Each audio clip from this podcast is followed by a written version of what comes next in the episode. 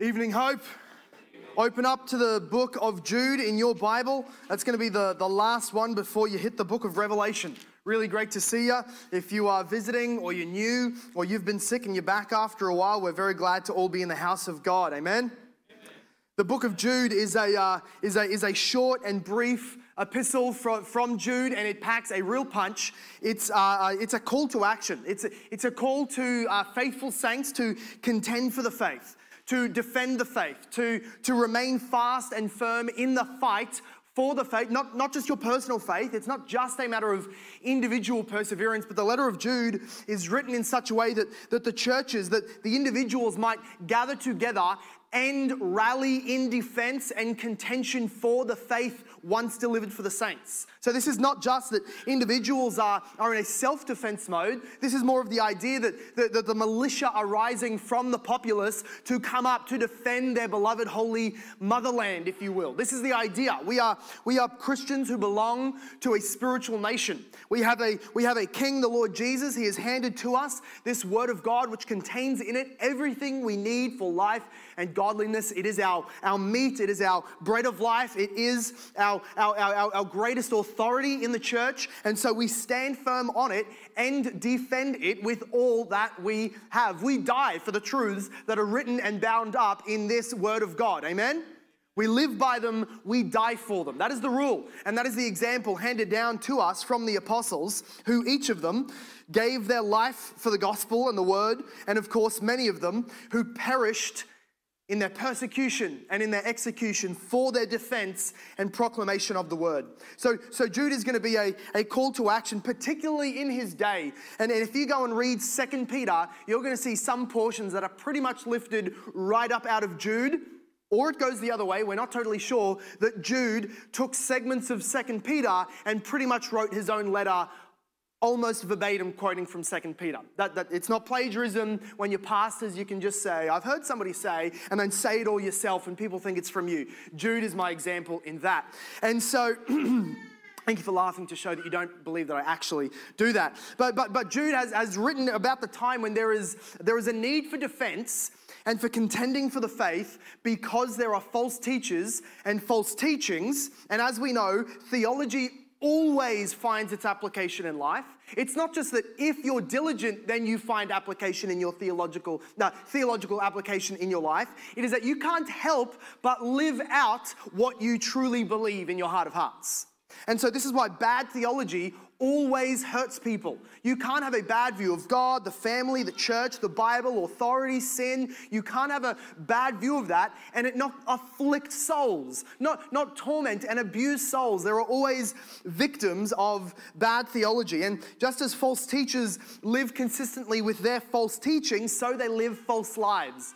So that always, always, when there is a threat of doctrinal error, the viper that is also coiled up under that doctrinal error is, is temptation to gross sin, to, to, to wild sin, to a wildfire of sin, just ready to, to pounce out and attack. It's, it's so often that people will say uh, they'll try and hide their, their life of sin with something doctrinal with something theological. You know, I would have stayed with my wife, but I just realized I read one day, I don't actually think the Bible's as inspired as we thought. You're a liar. You can't keep your pants on. You make a doctrinal excuse, and away you go to sin and hell. It goes the other way. People are swept away into, into doctrinal error, and it opens up because truth leads to godliness, error leads to satanic lifestyle. Licentiousness, freedom to sin however you want. Look at this. It says in verse 3 Beloved, I was very eager to write to you about our common salvation.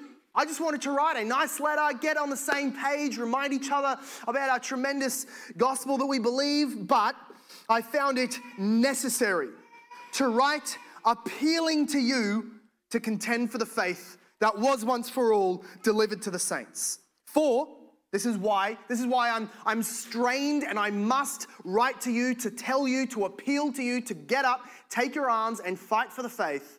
To not be slack is because, verse 4, for certain people have crept in unnoticed. That's a, that's a judgment on them already. They should not have been unnoticed, although it can happen. They have crept in unnoticed, who long ago were actually designated for this condemnation, ungodly people who pervert the grace of our God into sensuality. Sensuality means to be living after your senses, what you feel, taste, touch, desire. They are turning the grace of God into sensuality and deny our only master and Lord, Jesus Christ. That sets up the, the tone for the, for the letter. We're going to go to that verse and onwards next week, but tonight we're, we're, we're just going to find ourselves in the first two verses. Here's the theme for the book Jude is appealing to them to be contenders, to be fighters, to be defenders, to be proud patriots of the Christian religion. That is what he is calling for us to do because there was false teaching and false uh, uh, uh, sinful lifestyles that were being uh, propagated and allowed to exist within the church. Is what we'll go further deeper into next week, what those teachings precisely were. But we're going to start in verse 1 and 2. Look at what he's, uh, I, in fact, I'll read it for us as is our custom, and then we will begin our exposition. Jude, a servant of Jesus Christ and brother of James, to those who are called, beloved in God the Father and kept for Jesus Christ. May mercy, peace, and love be multi- multiplied to you. May God bless the reading of his own inerrant, powerful word in our midst this evening. Jude is the writer of this epistle. He introduces us right there. Jude, uh, coming into English out of the Greek, is the, is the same root name as the name Judas. Uh, so, so we have about five or six, um, uh, depending how you count them, up to about eight people that are mentioned in the New Testament that are by the name of Judas or Jude. Only four of them were, were known uh, within the Christian community. One of them, of course, is the most famous Judas that we all know. This is why I think Jude started calling his name Jude instead of Judas, because everybody hates to be known as the same name as the guy who betrayed Jesus. So Judas Iscariot was the betrayer. He was one of the 12 who fell away and killed himself. Secondly, there is Judas, the son of James. He was also one of the 12 disciples. He uh, was known by the, the other name Thaddeus, also found a reason to change his name so he would not be uh, uh, known as Judas also. There's, there's some parts in the Gospels that just say Judas, not the betrayer. Uh, so he got sick of that. He preferred a, his own name. So Thaddeus he went by. Uh, he's mentioned in Luke 6 and Acts chapter 1. Uh, thirdly, there was Judas who is also called Barsabbas. You'll just find everybody finds a different name other than Judas because you don't want to be called Judas. Uh, but he was also called Bar- Barsabbas, and he's mentioned in Acts 15. He was one of the prophets in New Testament times. And then, of course, there is Judas or Jude, the brother of Jesus and James. In Mark chapter 6, verse 3, people are hearing Jesus preach and they say, Is this not Jesus, who we know, who we grew up with? Right? Is this not G- Jesus, the brother of James and Jude? So, so, so James, who we have just finished reading and expositing the epistle of, the, the epistle of James, he became a pastor and wrote books for the, the, the, the New Testament. His younger brother Jude, also a half brother of the Lord Jesus um, through Mary, was another writer of the uh, uh, of Scripture. This Jude, this is the as, as Jude himself says, I'm Jude, a servant of Jesus Christ and a brother of James. So we now have here the, the, really the only James he would have been referring to that has enough of a famous name to not have to add a whole bunch of caveats and last names as to which James he's talking about. When he says, I'm brother of James, we have every reason, and history backs us up, to believe that he is meaning James, the brother of Jesus. He calls himself the servant of Jesus Christ. Just like James, he doesn't start by saying, I'm the brother of Jesus. That's not his claim to fame or authority. He actually says, I am a servant of the Lord Jesus Christ. Now, we hear that, and we, we might even know enough about the Greek culture to sort of throw in that, that Roman idea, that idea that, that if you're a slave, then, then you belong to and you serve your master. And, and so is the picture to the Lord Jesus for every Christian. But in the Jewish context, when you hear the phrase, a servant of blank, it is usually in the context of a, a chosen person that you might read about in the Old Testament being a servant of God a servant of the Lord, a servant of Yahweh. That was a frequent way that the, the great and mighty saints of the Old Testament were spoken about. You'll find Moses, who was called a servant of the Lord as a prophet. You'll find David, who is spoken of as a servant of the Lord, as a king. And so here Jude is picking up that same nomenclature, that same idiom, that same language, and saying that he is a servant of the Lord Jesus Christ.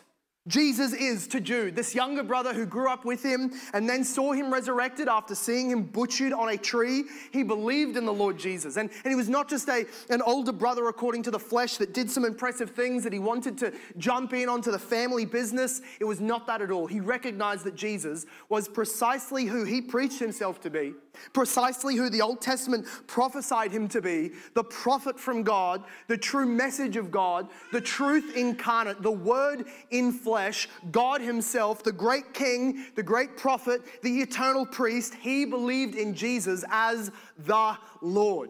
And so should we.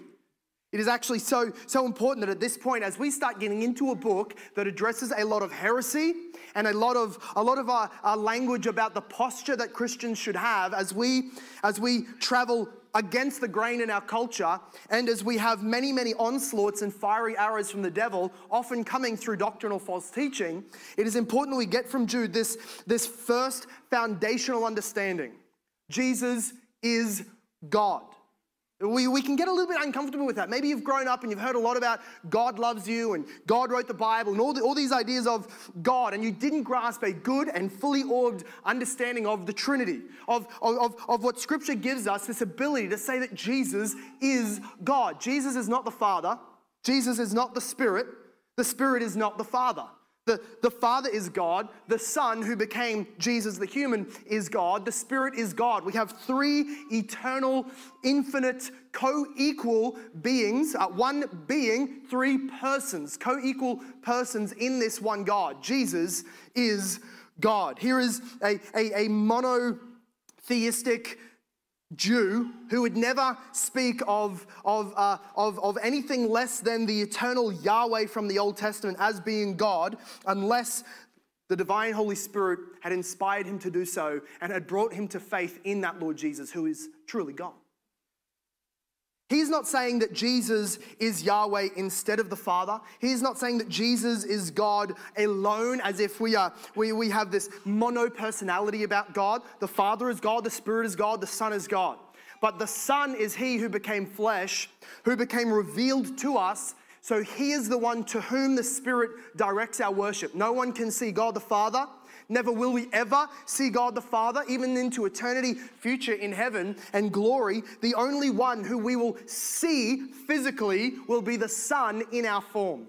That is what the Spirit will bring us to understand is the fullness of God in Jesus Christ. This is what the Father directs us to is his fullness in his Son Jesus Christ. If you ever wish that you could just get a glimpse of the Father as well, the Bible has nothing but rebuke for you. You don't know what you're looking at in Jesus if you think there's anything left to see in the Father. The Father, his full personality, his full nature, exactly who he would be incarnate, is who Jesus is incarnate. The Bible is not apologetic about giving this title of God to Jesus Christ. He says, Jesus Christ.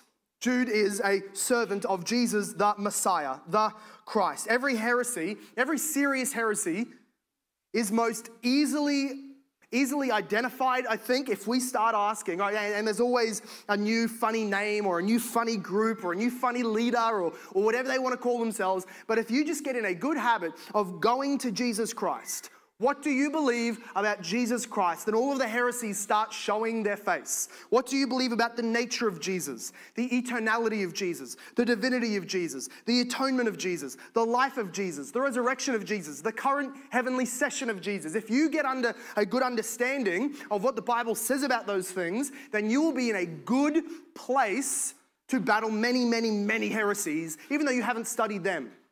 Every heresy goes eventually wrong on the person of Jesus. He is the core of our faith. He is the, the sole focus of our faith. You should study the Lord Jesus Christ and get a good understanding of Him that every other heresy may just be knocked flat by this cannonball of a doctrine the divinity, the person, the nature, the work of Jesus Christ.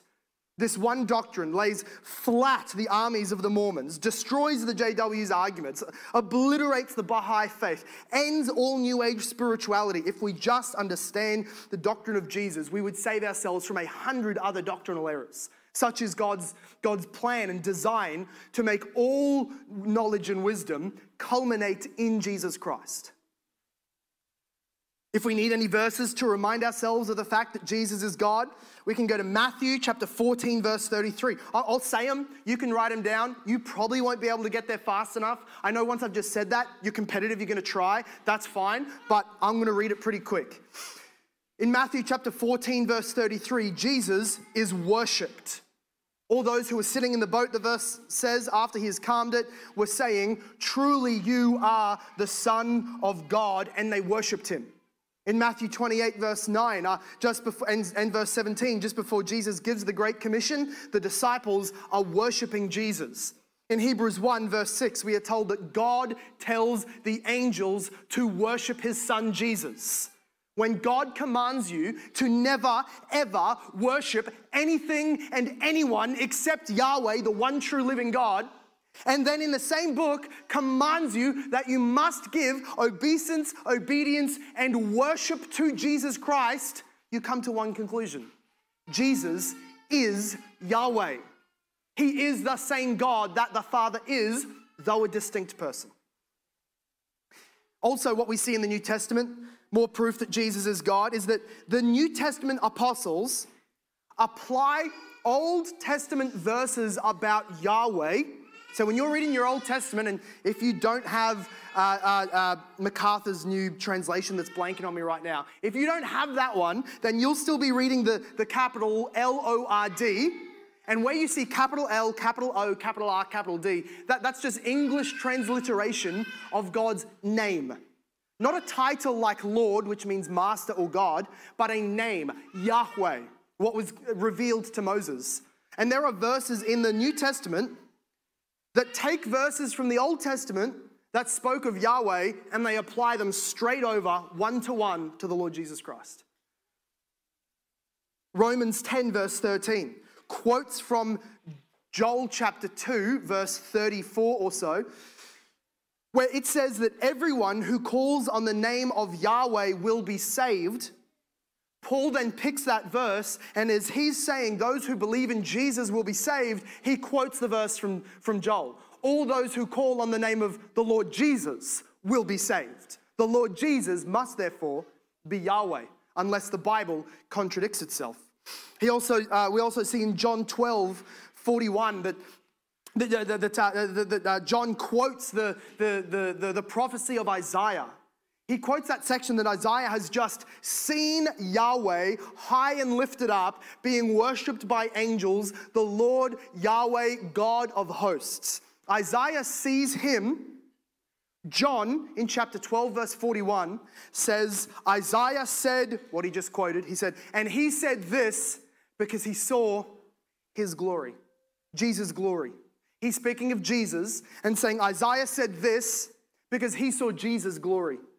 Do you realize that when you go back and read Isaiah 6, then the Bible wants you to think that God has revealed in such a way that He wants us to picture Jesus on that throne, high and lifted up, surrounded by angels with His robe filling the temple and smoke uh, uh, all around His majesty? Further on, we see uh, the fact that He is prayed to, something we are told only to do to God Himself. Acts chapter 7, verse 59, Stephen cries out in prayer to Jesus.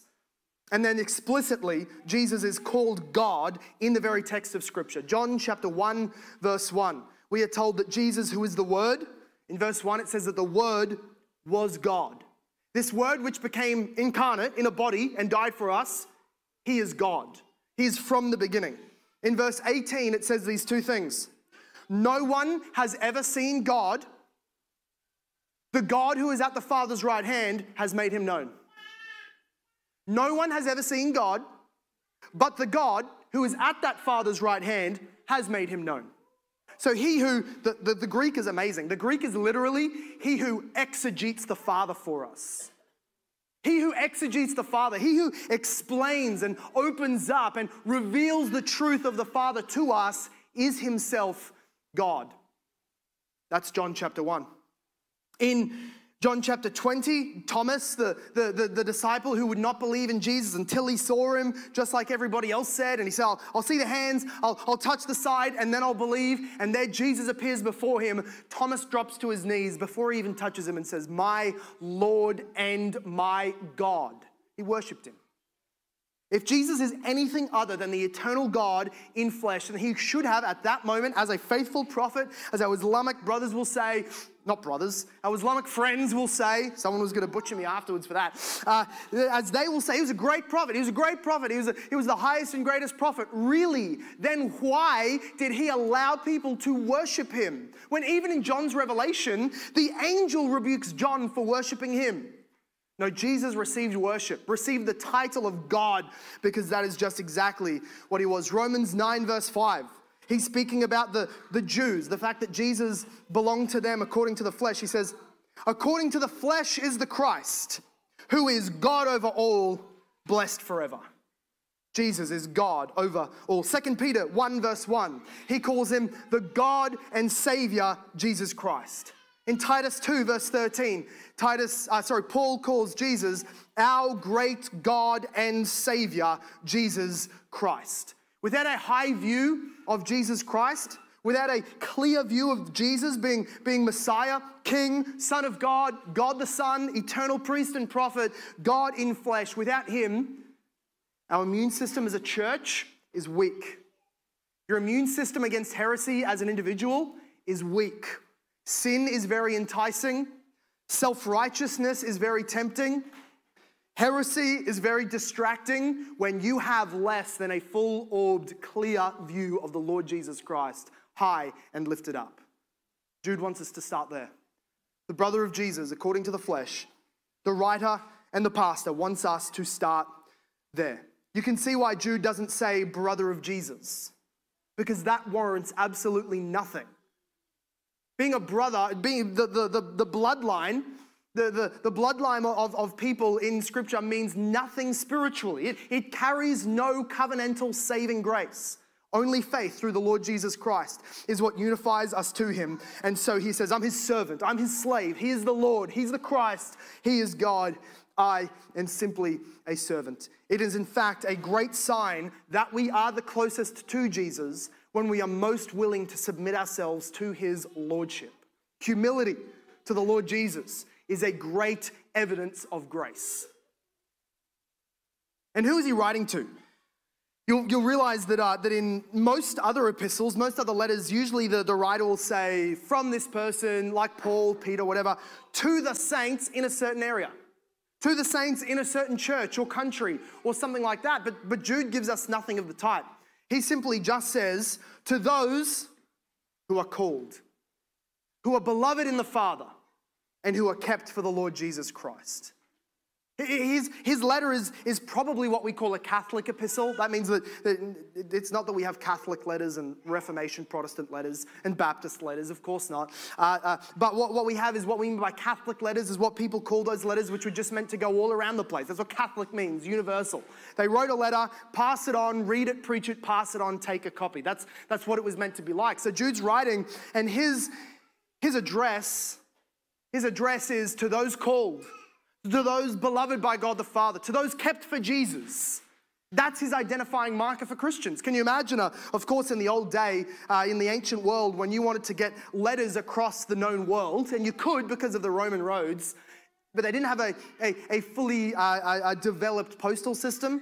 You'd still really, what you do, you'd stand on the side of the road and, and you'd find somebody who's going east or you'd find someone who's going to a certain direction and you'd give them a bit of money and say, Can you please take this letter which is sealed. Me, please take this letter to this person in this town. It's, it's just five minutes off the highway as you're going. Is that okay? Can you do that? You would entrust it to them. Maybe it gets there, maybe it doesn't.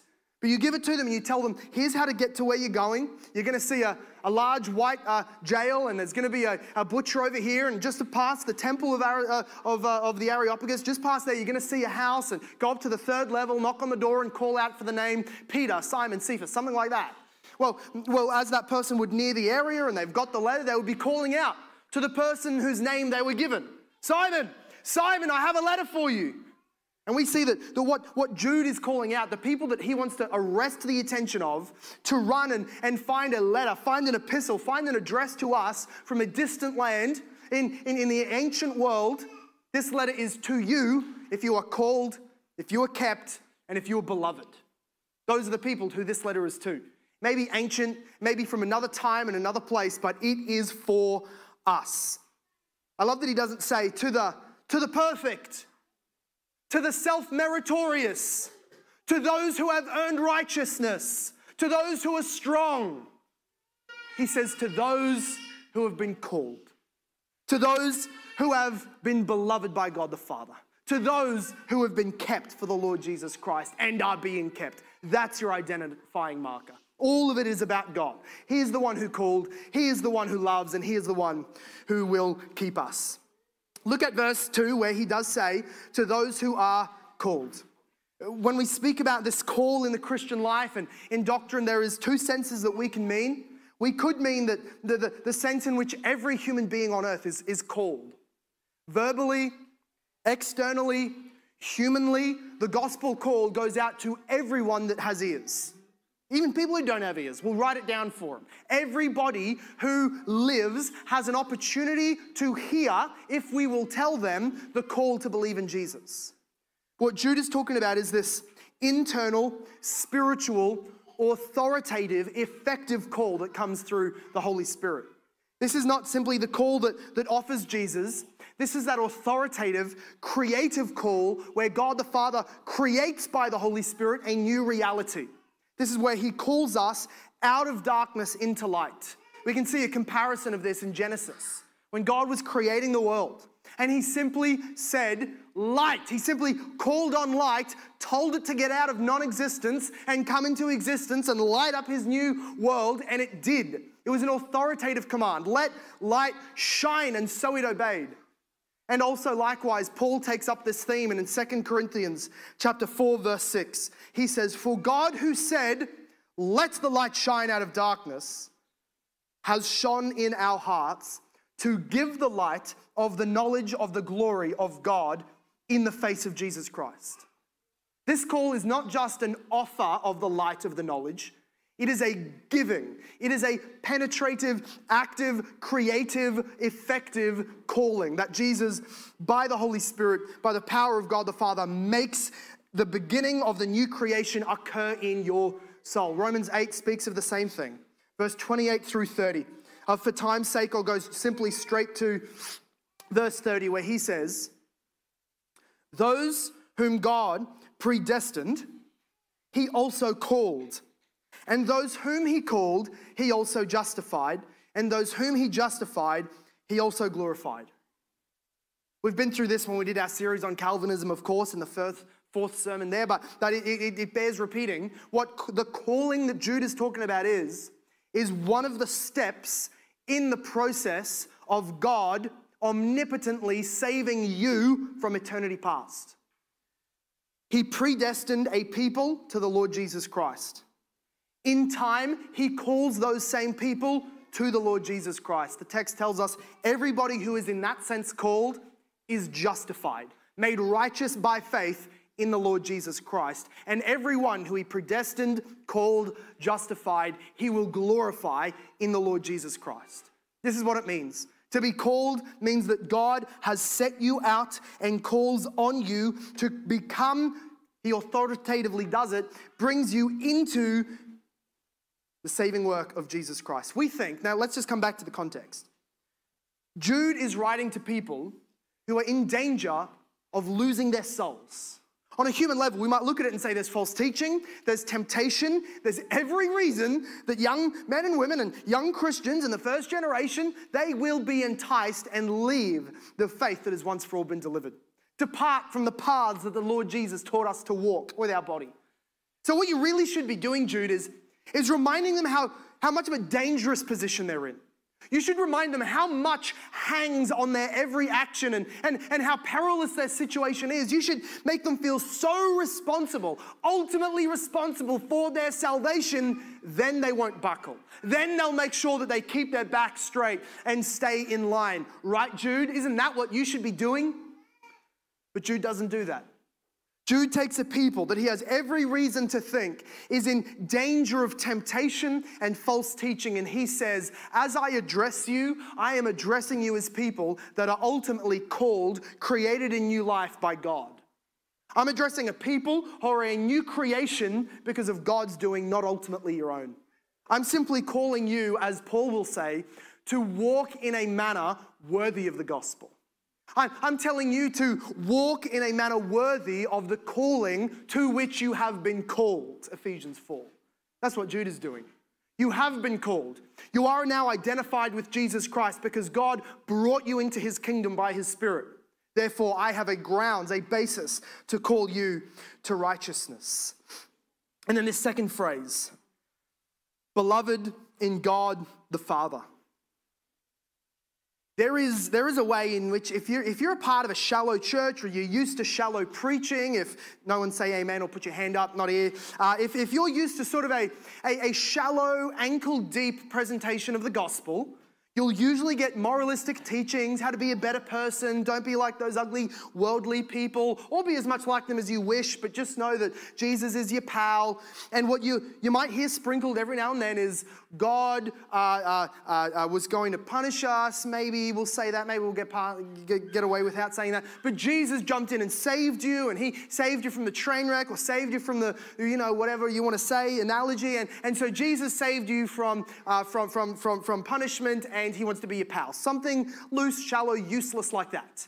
Now, now what, can, what can, as we said before, false teaching produces uh, false living. So also, false teaching also leaves plenty of room for weeds to grow in our doctrine. Misunderstanding. Ignorance is, it's bliss, but it's, it's horrible. In doctrine, ignorance is not bliss. Some of us will have a view of the gospel that thinks, maybe just out of ignorance, maybe out of actively wrong teaching, that Jesus, by his conniving, by his cunning, he was able to trick the Father who wanted us dead, who wanted to get his jimmies out of sending us to hell, but Jesus was able to, to trick God, get through a loophole, and get us saved anyway. How rare it will be, right, for people to actually think that, but so often there are people who feel the same way as if they believe that. They don't believe that it was God who pursued them. God, who, who, who the Father, in unity with the Son, in agreement with the Son, planned out our salvation. Jesus didn't trick the Father. Neither did Jesus at any point convince the Father. If we could go back moment by moment by moment into eternity past, you would never get to a point where the Father hadn't always wanted, with all that He was, and by His sovereign decree, to save a people in Jesus Christ. It's almost as if Jesus had the idea. The son was, was a little bit more loving, a little bit more compassionate, and, and he, was, he was on our side. And he, he beckoned the Father and pleaded with the Father in order to devise this plan. And God eventually agreed. The Father eventually agreed, and then he was fully sold after that. No, that's not the case either. And neither is it the case that Jesus died to purchase the love of the Father for us. Jesus did not come to earth, die for us, in order to purchase God's love, which He can then give to us. That after being righteous, God can shower you with His love. Rather, what we, we are told in Scripture, John 3:16, is that God the Father loved the world, so He sent His Son. He loved His people in the world so as to give His Son to die for them. The cross didn't purchase the love of God. The cross proved the love of God. The cross is the evidence that God the Father was always in an eternal love for a people that he desired to give to his Son. That's what we'll call the elect, the chosen people from eternity past that he has marked out for salvation in this, in this eternal plan of redemption. Because of how God designed the world, father wounds, that, that is, wounds that come about because we have bad fathers, abusive fathers, or no fathers, they are so all encompassing, all encompassingly corrosive. If you have had a bad dad, a, a horrible dad, or a neglectful dad, or, or, or no dad, if he is off the scenes, you cannot but you cannot help but be entirely affected. Every portion of your life, so much of your, your personality, even leaking into your spiritual life, is going to be affected because that is the way that God designed the family unit. You don't get to take a, an enormous linchpin out of, out of God's machine and expect it to still work the same way. There are genuine consequences of the fall in this world. Harmful dads, unloving fathers, do a destructive work on people who, through their, their early years and through their childhood, do not learn what it is like to be loved by a father. This is especially destructive in sons. Is especially destructive in sons, but not, not, hope, not, not ineffective, and not, uh, it's not as if it doesn't touch the, the, the, the daughters as well. But there is a deep, severe pain known by those who do not know their father's love. Many people don't even know that that is what is causing so much of their personal imbalance, their insecurity, their desire for people's approval. They just don't get how radical the effect is. The reality is that fathers, because of the way God has made this, this world, fathers, you have the ability within your grasp to lessen the amount of people in prison, keep young men from violence, keep them from serious crimes, increase the rate of education and employment, decrease the rates of teenage pregnancy and abortions, decrease the rates of divorce and domestic violence, decrease the, the, the, the, amount of state dependency, and increase the, even the economy of a generation. Fathers have the ability to do that by simply being present, intentional fathers in their children's lives.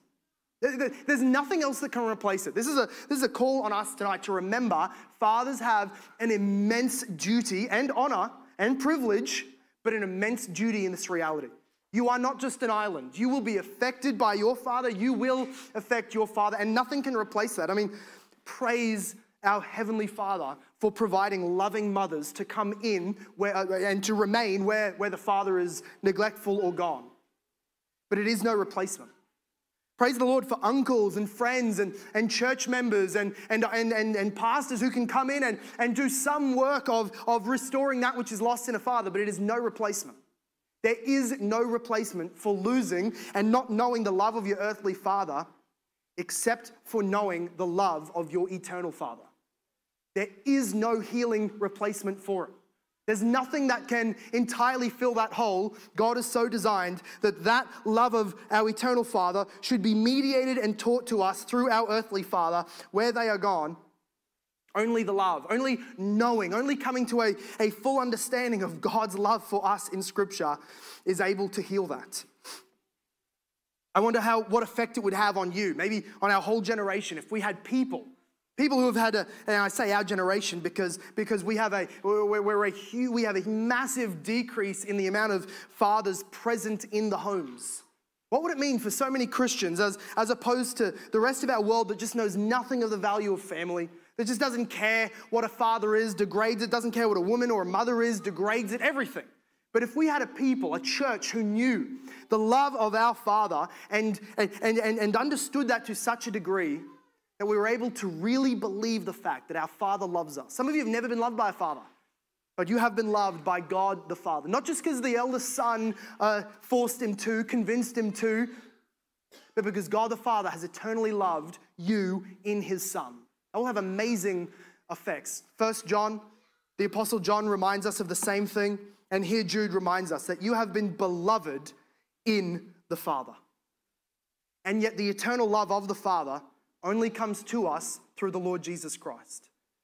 I'm not going to stand up here and say that we're all God's children in the same sense, and no matter where you're at, God just loves you. God loves you with an everlasting love. No, God loves those who He has predestined, who He will call and unite to Jesus. If you're outside of Jesus tonight, the call is that you would believe in Him and in Him receive the eternal love of the Father. And the last promise here, the last part of this as we draw near to a close, He says, and kept for Jesus. Kept for Jesus. Isn't it amazing that even at this point, as we would think, Jude again would remind them that you need to keep yourselves. If you want to go to heaven, don't you? You don't want to go to hell, do you? You don't want to follow these false teachers into the abyss of condemnation, as he'll talk about in the coming verses. You'd think he'd tell them, you got to keep yourselves. Hold on tight. Don't let go. More church, more prayer, more reading, more, more, more. You have to do and keep yourself. And there is a sense in which he does say to keep themselves. Look at verse 21 in Jude. Jude chapter 1, verse 21. he tells them, keep yourselves in the love of God.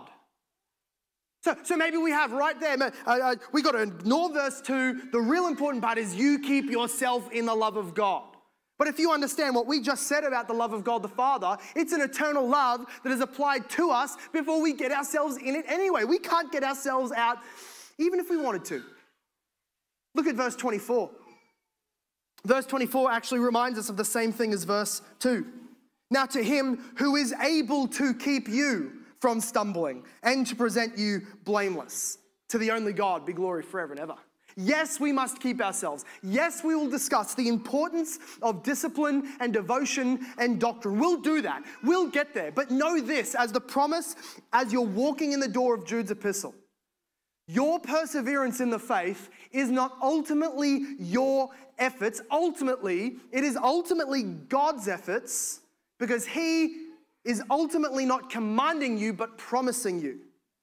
We've said this before, I'll remind again the reason that saints persevere is not only because you keep yourself enough, but secondly, the reason that saints persevere to the end and don't lose their salvation is not even ultimately because God promised you you won't fail.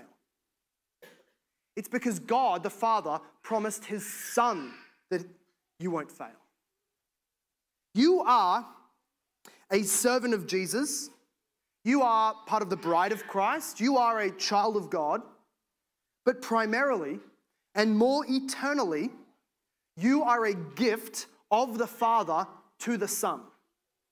You are the bride that God the Father promised his Son. So if, if you are lost out of your salvation, it's not just that you failed, it's not even just that God failed you, as such promises tell us. It is also the case that the Father has failed his Son. And that going right up the, the, the, levels into the eternal triune covenant of redemption that goes all the way back into eternity. The reality is that it is impossible for a Christian to lose their salvation because God the Father will not break his promise to the Son. Look at Isaiah chapter 53 as we close out here. Isaiah chapter 53 and verse 11. We'll start in verse 10. Speaking of Jesus' death prophetically, yet it was the will of Yahweh to crush him. He has put him to grief. Here's the promise. When his soul makes an offering for guilt, he will see his children.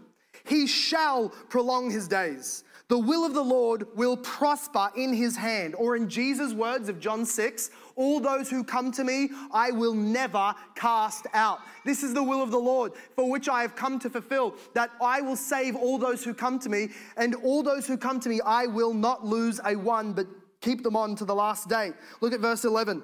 Speaking of Jesus again, out of the anguish of his soul, he shall see and be satisfied.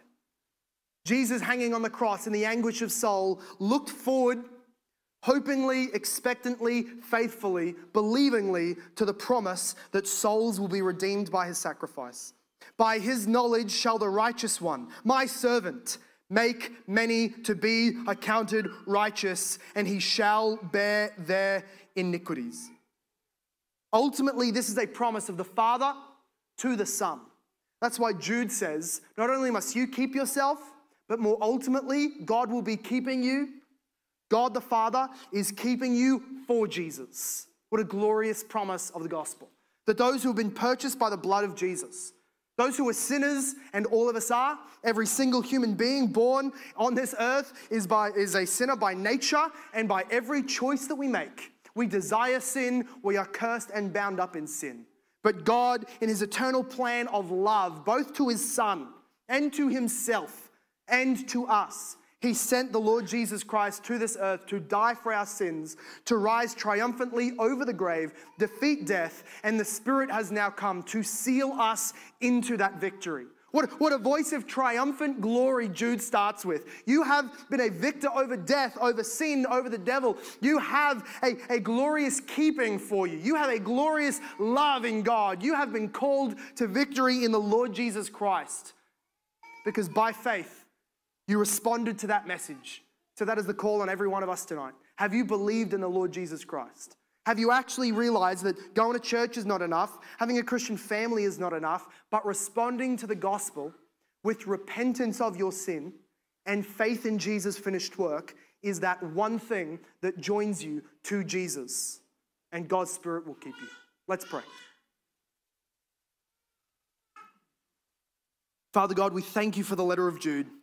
We thank you for, for his passion and his desire that Christians would contend, that he is not that he is not apologetic, that he is not soft, that he is, he is not uh, backtracking or, or, or, losing his footing, Lord, but he is, he, is, he is forward facing. He has his face like his older brother Jesus, set like flint to fight for the faith, to establish sound doctrine, to defend the truths of Scripture. We thank you, Father God, that, that like Jude, we are, and in, in, in response to Jude's letter, we're being called to defend, to know what we believe, to know how to defend it. But Lord, Father God, we, we start here. We start with this glory of what you have done in the gospel. That in the gospel we see the eternal plan of redemption breaking forth. We see the mystery of the ages clarified for us through what Jesus did. We know ultimately that, that He is the source and the sole foundation of our salvation. We thank you for the Lord Jesus. We thank you that He purchased us, that He now keeps us, and that He will transform us on that final day into glory, to have a glorious body like His. I pray that those who are here amongst us tonight and, and have been in a Christian family but not truly asked themselves, Am I in Jesus? Am I forgiven? Have I actually received this news by faith into my soul? Father God, may your spirit please redeem all those that you have called from eternity past. Would you, would you call them now into the Lord Jesus? And for those of us who know you, may you humble us. May you make us rely ultimately upon your promises to persevere and keep us.